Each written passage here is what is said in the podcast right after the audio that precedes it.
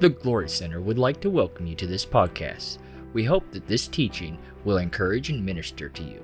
And now, the message.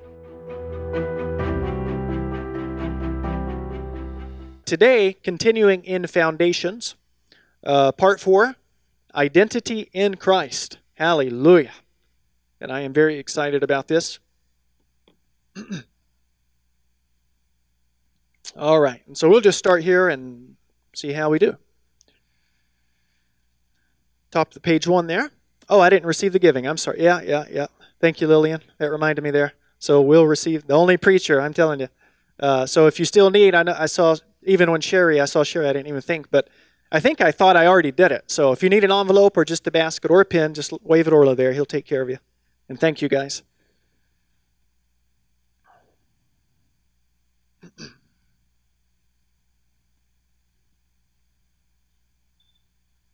What? The, yeah, yeah. All right. Okay, we'll just uh, get started here. Top of the page, page one. So I put the uh, the greatest and most fundamental truth about your our identity is who we are in Christ. Your identity in Christ is the real you. There is no other you that exists outside of your identity in Him. In other words, you are not in Adam. When reading the scriptures, notice, remember, and confess, you know, make it a way of life, in other words, the many scriptures that speak of who you are in Christ, in Him, in whom, etc. So, in other words, you'll read the scriptures and you'll see, you know, just verse after verse. In Christ, through Christ, by Christ, in Him, by Him, through Him, through whom, etc. So just that's your identity. Um, knowing, believing, and regularly confessing who we are in Christ is how we experience and continually appropriate our rights and privileges in Him. And then I got a few verses here to expound on that. 1 John 4:17, incredible scripture says, By this love is perfected with us, so that we may have confidence in the day of judgment.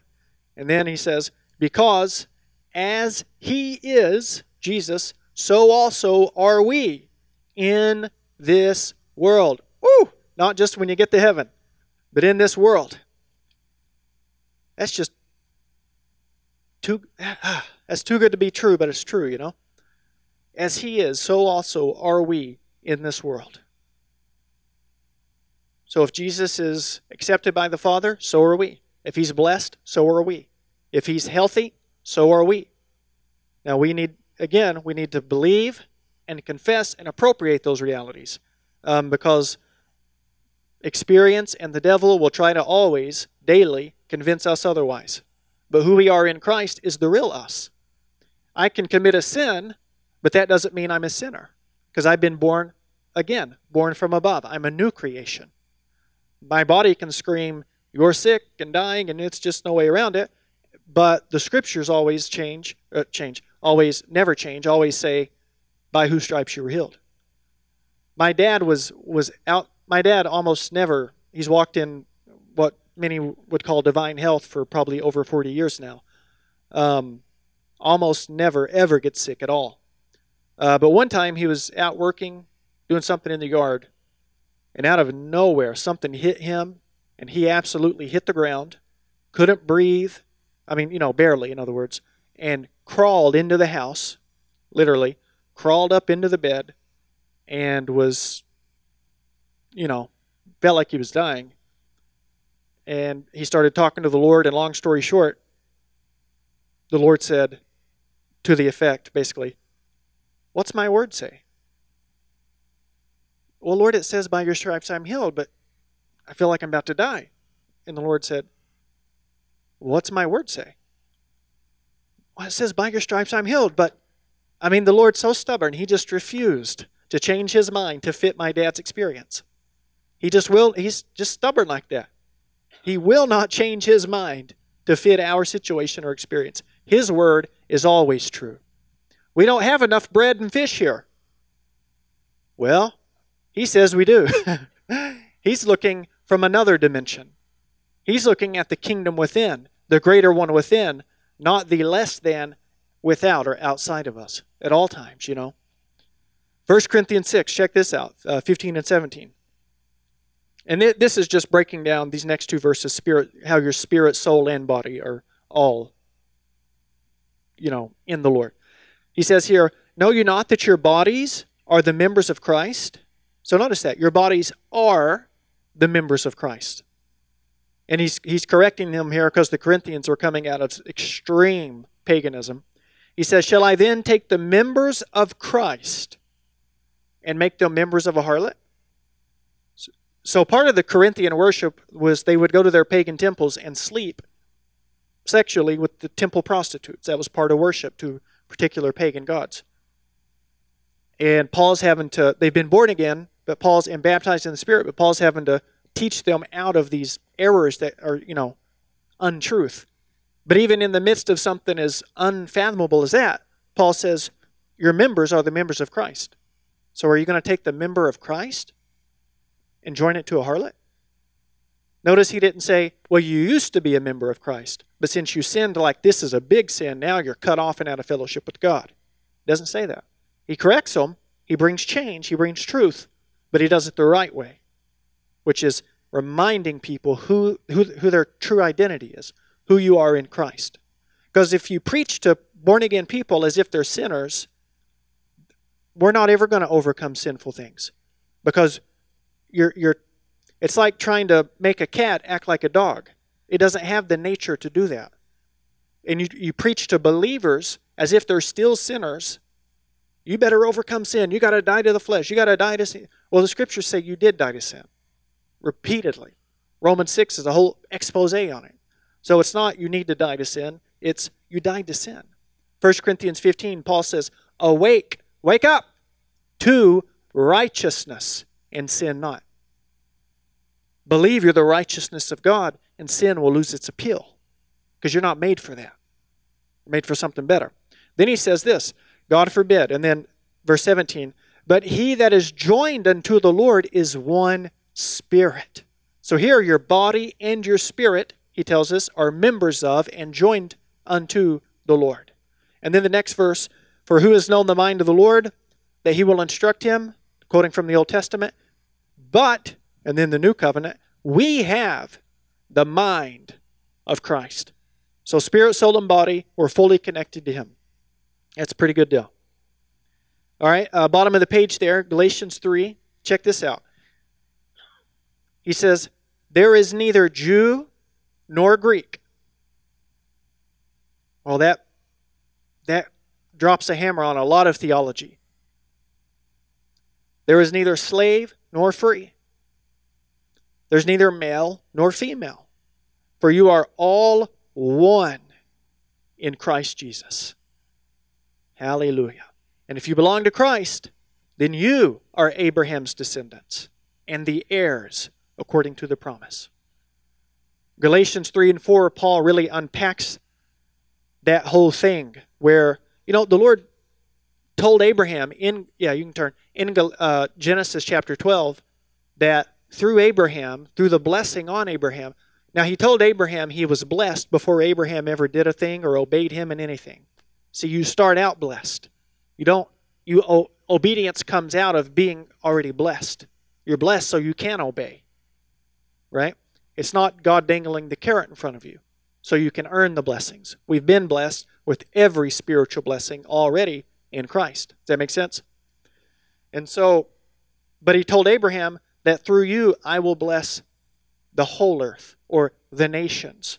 See, God's promise, God never had this promise to only the Jewish people. And there's dispensationalism says the church was literally teaches was God's plan B, that it wasn't his original plan, but because the Jewish people rejected him, he decided to create the church, and later on he'll deal with the Jews again. Well, the scripture never teaches that. And read the book of Acts. Thousands upon thousands of Jews did accept their Messiah.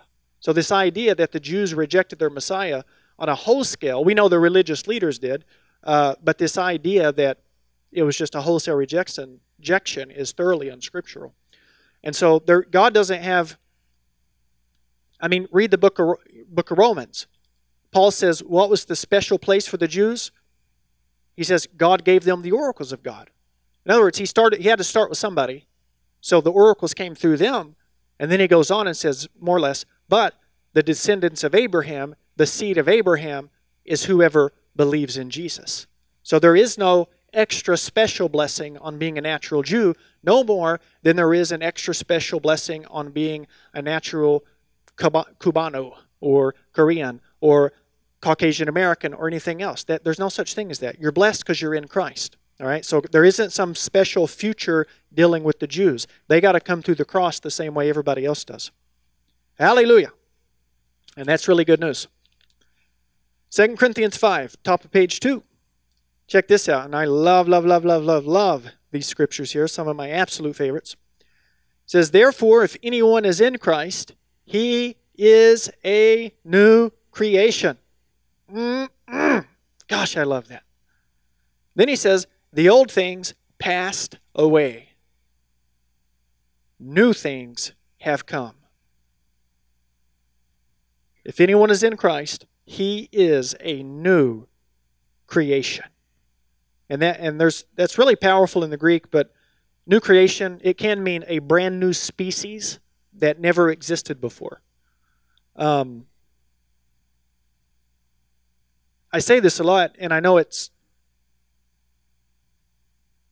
hard to, you know, even for me to grasp, and I'm the one saying it, but what we have is even beyond what Adam had.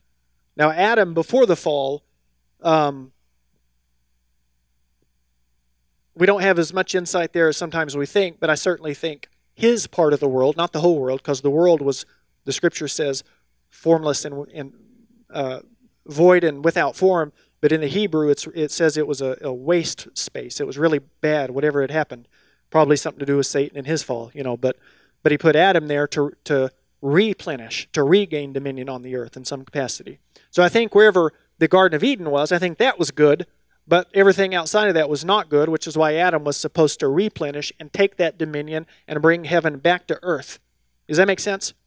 But which he failed, and then Jesus eventually came as the second man, the last Adam, and succeeded where um, Adam failed. But we have it better than Adam in that, even though Luke says Adam was the Son of God, not the, not the same way Jesus is, but the way that we are by creation. Um, but Adam didn't have the eternal sacrifice laid up to his account. So one sin, boom, it's all done. It's over with. But we have the eternal sacrifice. And so even if we miss the mark, we don't blow the whole deal. Thank God. It's not up to us. If it was, we are the weakest link, you know. But the new covenant's between the Father and the Son. And so we're in the Son, and the Son never fails, so we don't fall out of the covenant, which is incredible.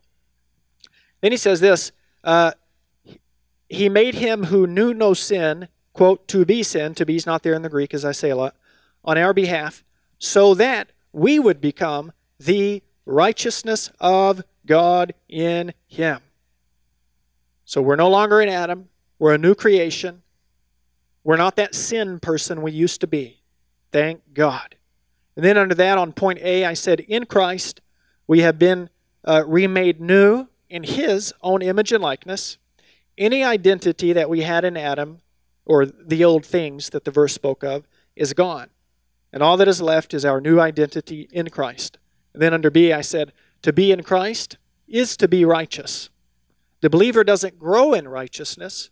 You either are or you are not.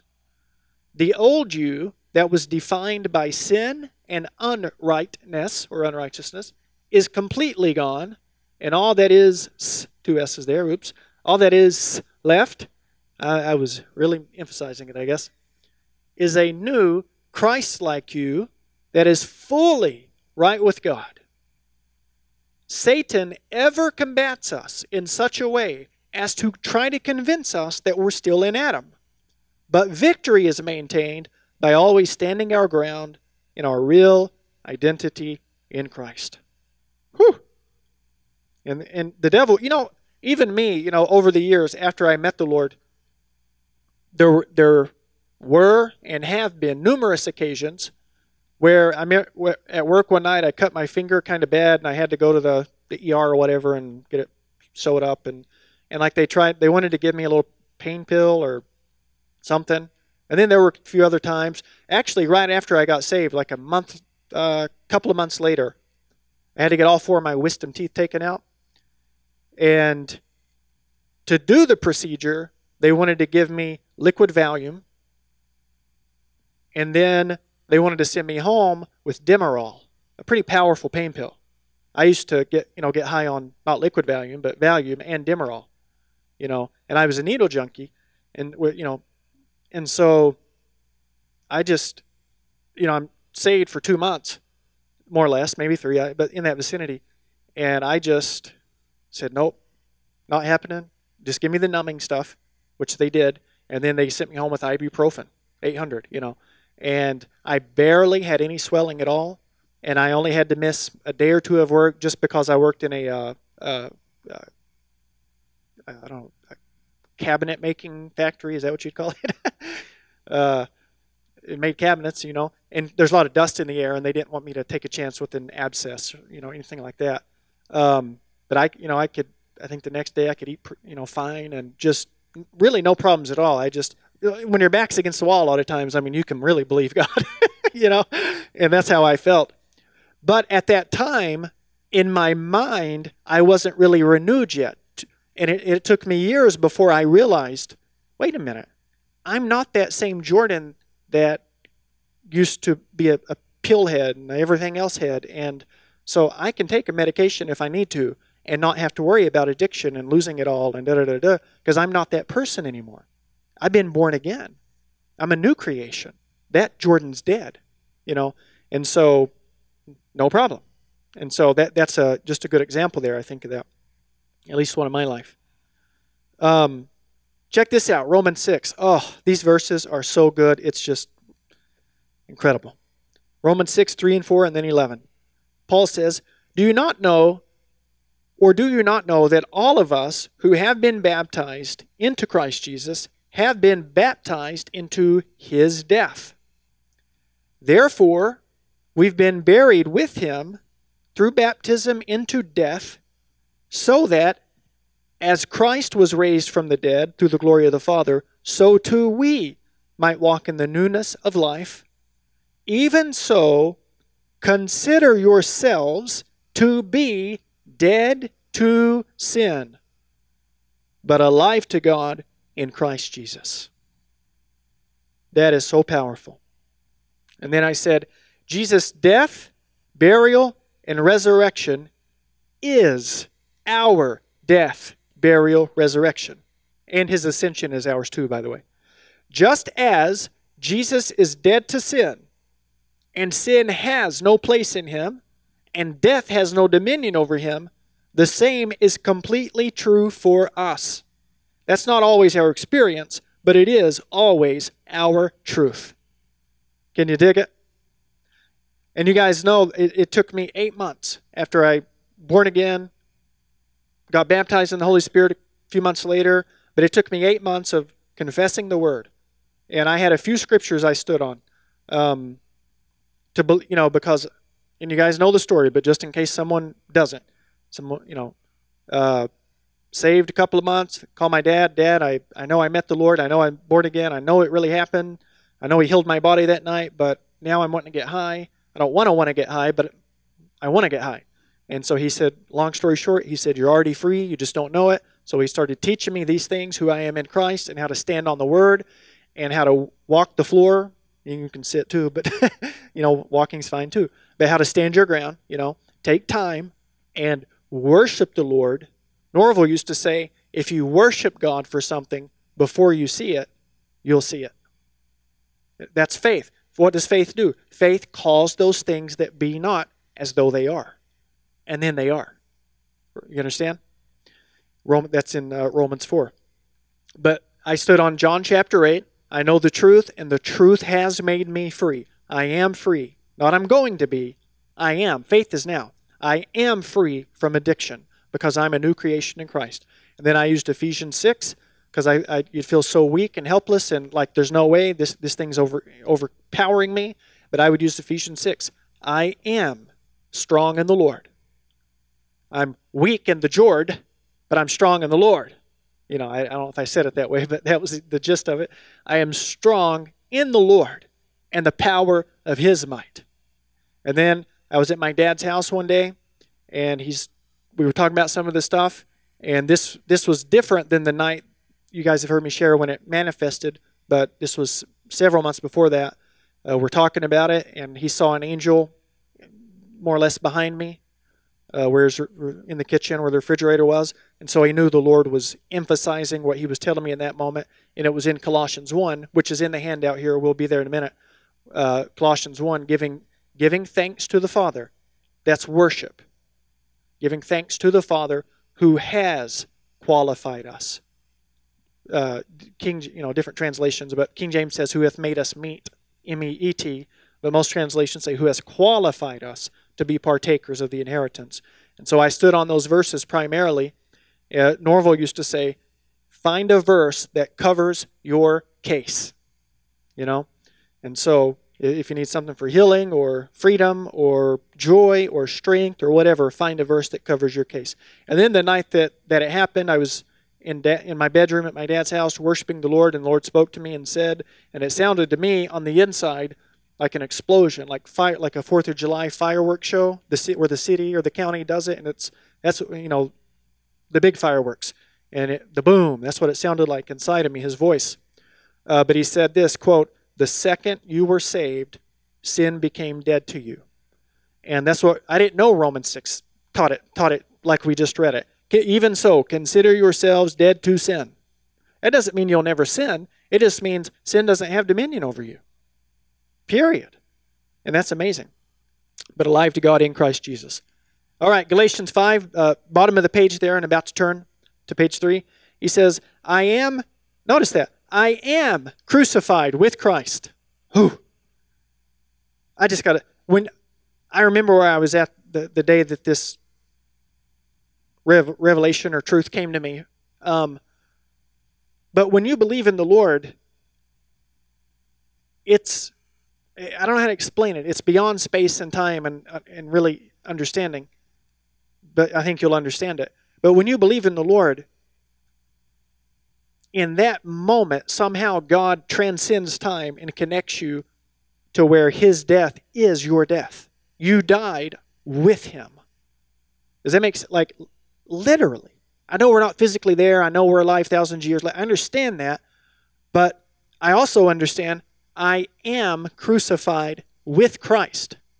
So his death, as we just read in Romans 6, is our death. That's incredible. He says, Nevertheless, I live, yet not I, but Christ lives in me. And the life which I now live in the flesh, I live by the faith of the Son of God. What faith is that, Paul? He loved me and gave himself for me. That's the faith you form your, your Christian life, your faith life around. You, you stay anchored to that ever reality. He loved me. He gave himself for me. That, that God will never change his mind about those things. He'll never say, I don't love you anymore. Well, the cross used to be for you, but you've really blown up this time. Now, you know, nope, you're ever crucified with him. Hallelujah. Uh, top of page three, he says, uh, or I said, notice Paul says, I am crucified with Christ in the present tense. Top of uh, page 3 there, A.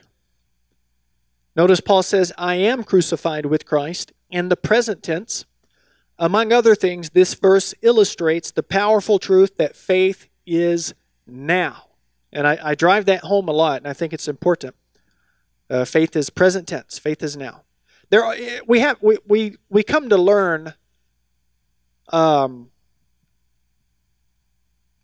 like prayer, there's different dynamics of prayer. Um, there's prayer just for supplication if you have needs. There's the prayer of intercession. There's praying in tongues. There's uh, groanings. There, there's any number uh, of prayers. Uh, but faith is, is similar.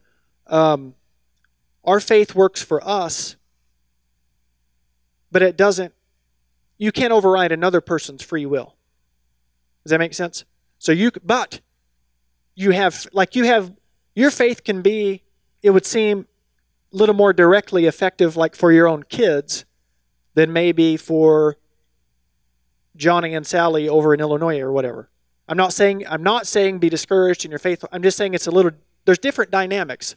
You know, just like just like natural laws, things work in certain ways, and and things don't work in certain ways, and so um, there are certain things that you know you you faith for, you pray for, you believe for, and you know it's God's will, and you know it's coming, and it might be like we pray for our nation, and some things might be in the works and coming down the road for for because there's free will and there's just so many things at work. But like for yourself, you don't believe, Lord, I believe one day you're going to heal me. That's not really faith. Faith is no, I believe what the word says. By your stripes I am healed and was healed and Isaiah says am healed because he's looking prophetically in the future. And then Peter says after the cross by whose stripes you were healed. So that's a right now thing. I don't I don't put that off in the future. Does that make sense? That's important. That's very important. Um, God's timing for your individual provisions and blessings from the cross are always now. All right? Does that make sense? All right. Um, Colossians 3 1 through 4. These are great scriptures. He says, Therefore, if you have been raised up with Christ, and you have, keep seeking the things above, where Christ is, seated at the right hand of God. Set your mind on the things above not on the things that are on the earth, for you have died. Hallelujah. And your life is hidden with Christ in God. Woo! That is powerful. When Christ, notice this, who is our life. So Jesus is our life. That's just amazing. Oh. When Christ, who is our life, is apocalypsed or revealed, then you will also be revealed with him in glory. Here, Paul exhorts us to think with, uh, to think with, or as, there I go again, illiteracy, you're welcome, as heaven thinks. And we can do so because we're already seated there in and with Christ. Jesus is seated in heaven, and so are we and thus we can think like heaven, believe like heaven, and get heavenly results here and now. In other words, thy kingdom come, thy will be done on earth as it is in heaven. Right? So we can think like heaven because we're seated there, and the kingdom is within us. And so we, if we think and believe like heaven, we can get heaven results, which is incredible. Uh, number six there, Ephesians 1 through 3. Blessed be the God and Father of our Lord Jesus Christ, who has, notice that, past tense, blessed, past tense, us with every spiritual blessing in the heavenly places in Christ. So we're blessed because we're in Christ, which is awesome. Because if it was up to my own innate goodness and worth, whew, it's like the prodigal son when he comes home he says, his, his speech, you know, he rehearsed, Father, I'm no longer worthy to be called your son. The good news is, you, you, it was never about you being worthy. You're a son because you're a son. You're a daughter, like my kids. There's no innate worth that they had to measure up to to become mine. They're ours because they're born of us. And that just can't change, which is awesome. We're blessed because we're in Christ. All right, a there, uh, under 6, 6a. In Christ, we're not trying to get the blessings of God. We have already been blessed as much as is possible. Forgiveness, righteousness, holiness, provision, authority over demons, the anointing, etc. Man, I, I am so illiterate on this one. I don't know what happened. Are all are already ours in Christ. Receiving these blessings isn't about getting them from God, but rather it's about using our faith to appropriate and experience them because they're already ours. And we use the example oftentimes of, you know, somebody gives you a million dollars, here's the, the card to withdraw, here's the PIN number, it's already yours, just go appropriate it, go withdraw it. And so Jesus is the firstborn, and we know the blessing is laid up to the firstborn. And well, guess what? Romans 8 says we are heirs of God and joint heirs with Christ. So, whatever his blessings are as the firstborn, those are the blessings that we have because we're in him, as this verse powerfully illustrates. All right, be there. Uh, Galatians 3 13 and 14. Wonderful scriptures. Christ has redeemed us from the curse of the law. Whew! You ever, you ever read Deuteronomy 28 and get discouraged?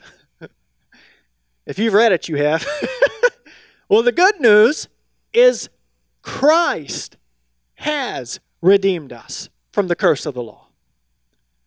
For it is written, and this is from Deuteronomy, cursed is everyone who hangs on a tree. And then he says, so that the blessing of Abraham might come upon the Gentiles in Christ Jesus, that we might receive the promise of the Spirit through faith.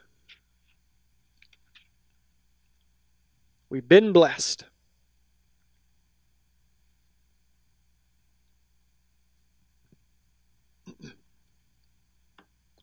Top of the page there, Colossians uh, 1, which I mentioned a few moments ago. Giving thanks to the Father who has qualified us. So you're qualified. That's good news. To share in the inheritance of the saints in light.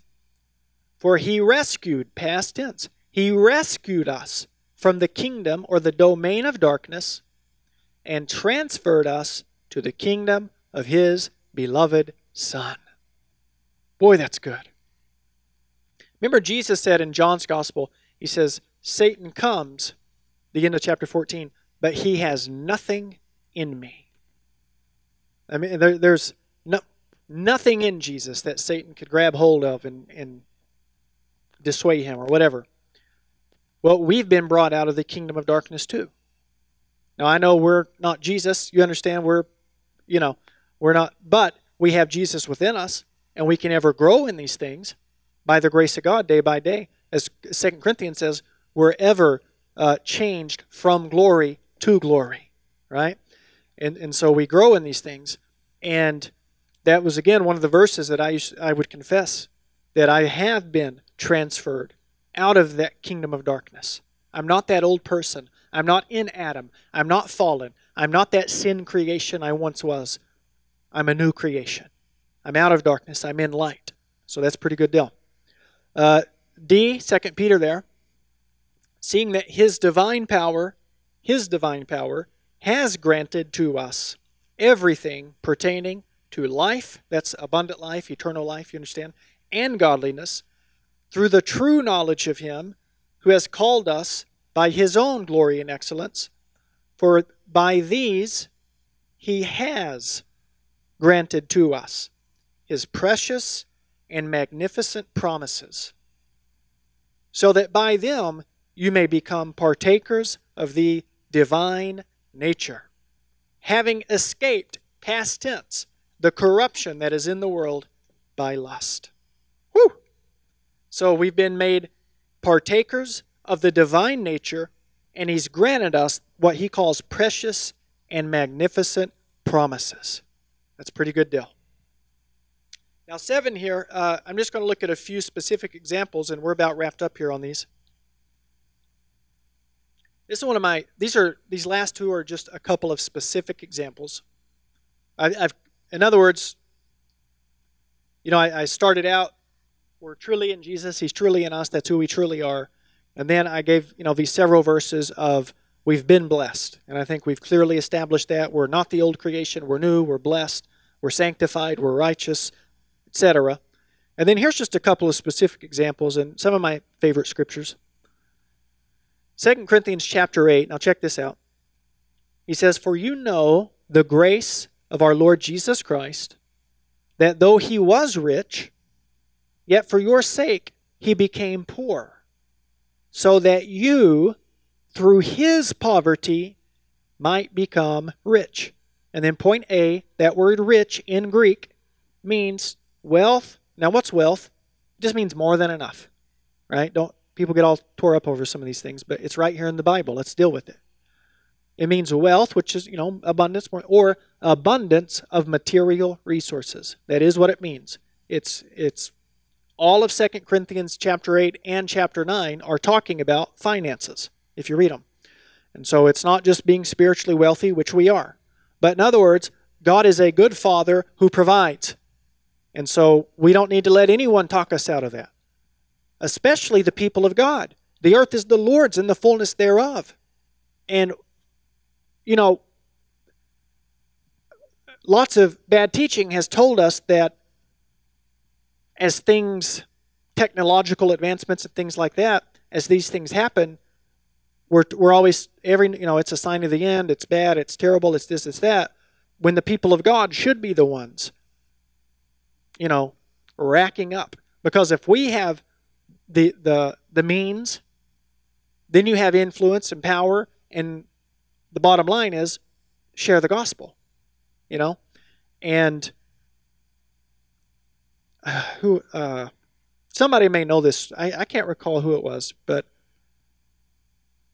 some I think it was a well-known person, a minister, uh, was asking the Lord. I think it was about smartphones or, or, iPhone or something like that. the The long and the short of it was, uh, they well, Lord, why'd you you know Steve Jobs, you know Apple, they're you know, not a believer, da da da. And the Lord said, Well, I tried to give it to a believer or believer, some, something to this effect. Tried to give it to who you know a believer, but they wouldn't listen to me. And now, how does that happen? Um, now we understand God is speaking, right? Even even in the gospel Gospel of John, uh, the Father speaks audibly. I think it's in John.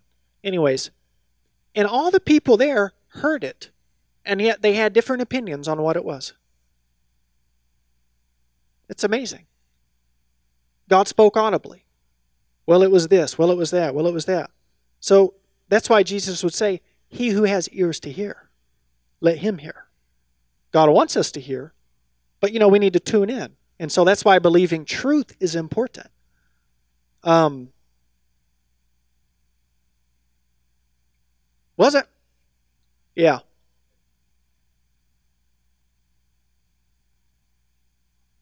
Mm-hmm. Yeah. That miracle ministry she had, that powerful ministry. Yeah, they wouldn't accept it. Yeah, it's crazy. She'd go in hotel rooms and people within a vicinity of her, one or two, three floors above and below her, believers, unbelievers, didn't matter, just get healed uh, of ailments, you know. She carried such a powerful uh, healing and miracle ministry. Um, but you look at all, look at hospitals, and if you do a little if you do a little history, um, Actually, I know a good, really good sermon by an, uh, an Australian minister named uh, John. Uh, it, it, may come to me here. Jamie, Bishop Jamie actually knows him. They used to work a network ministry network together. John, it, will come to me, I think. But um, John Alley. I don't know if that's A L L E Y or A L L Y, how he spells it, but John Alley.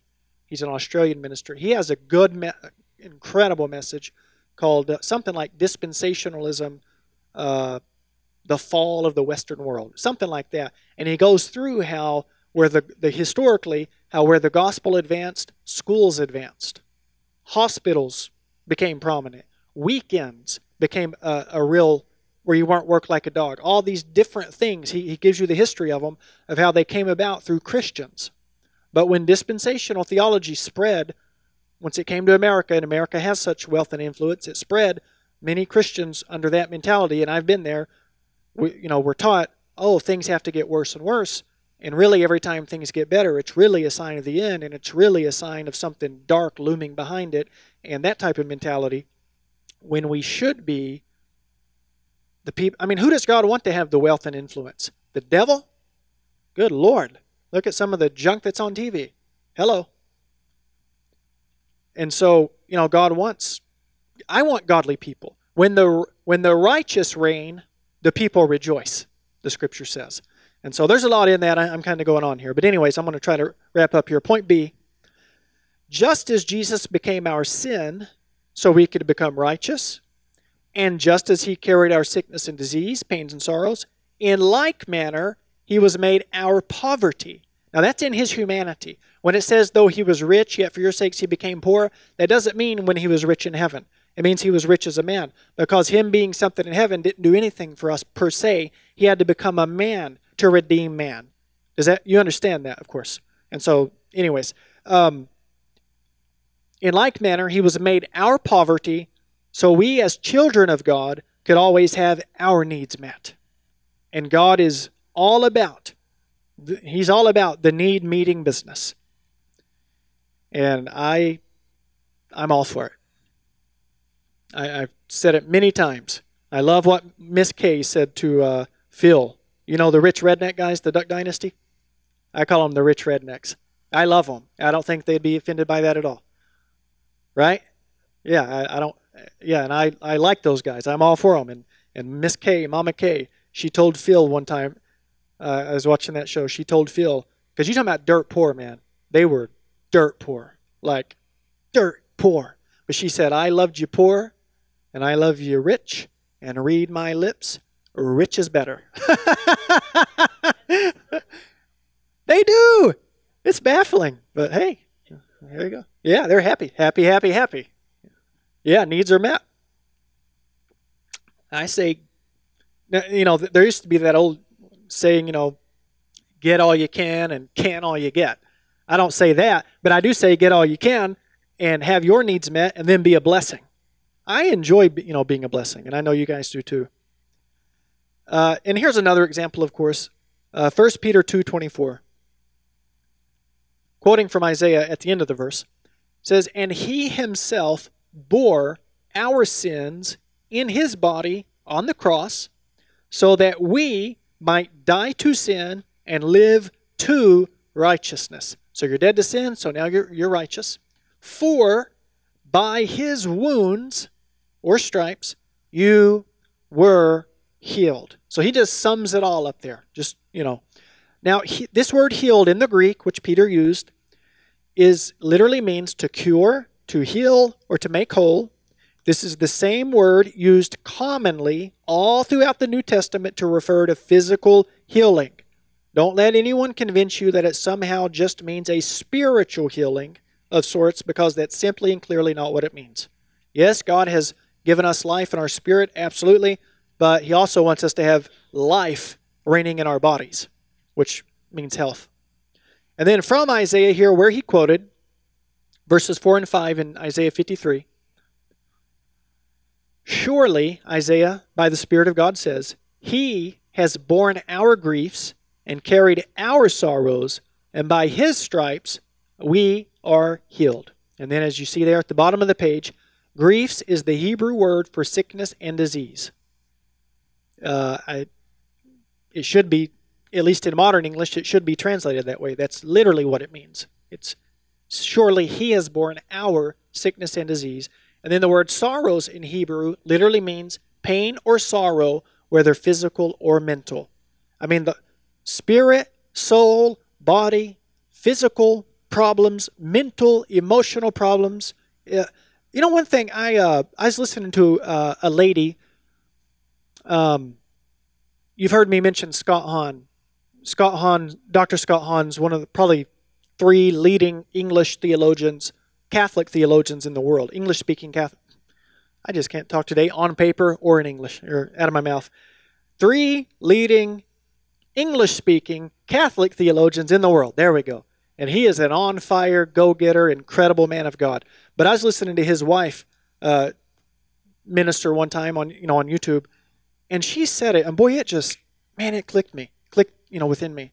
But she basically said something to the effect of, you know, you can pray and you can ask the Lord to heal your memories because He's beyond space and time, and God can go into a memory and heal that thing, man, which is just I never thought of it quite that way. I don't think, or or at least it really hit me when she said it. You know what I mean?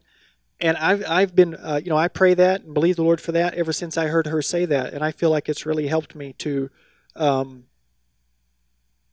grow beyond you know some some emotional heart hurts and because we all have stuff, don't we? And we've all had stuff done to us and etc. And, and that type of thing. And God, you know, Andrew Wommack told the story of a teenage girl. Uh, who it came out, uh, you know, over the years, and things had happened, and then it came out. And I think it was her grandfather. I, you know, could have been an uncle, could have been a school teacher. I don't know. I think it was a grandfather who had, you know, sexually violated her for years, years on end, and she, you know, took it to the Lord and was absolutely free from what would very often be a crippling, inhibiting, destructive experience, and, and understandably so. But she just, you know, we say grab, you know, grab grab the horns of the altar. Whatever she did, boy, she got healed of that thing, and it just was not a problem for her. And her parents refused to accept that. And you understand, you're a parent, and you want to. They thought she was in denial. In other words, um, and not dealing with it and get, and all that. But she has already been healed of it, and it got to the point to where she wouldn't get she, she wouldn't do all the stuff they wanted her to do because she was totally free and healed from it. And it got to the point to where they kicked her out of the house for not dealing with it, not being honest with yourself.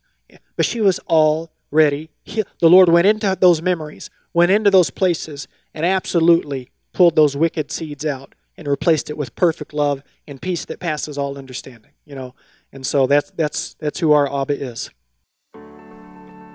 The Glory Center would like to thank you for listening to this podcast. We hope that it has encouraged and ministered to you.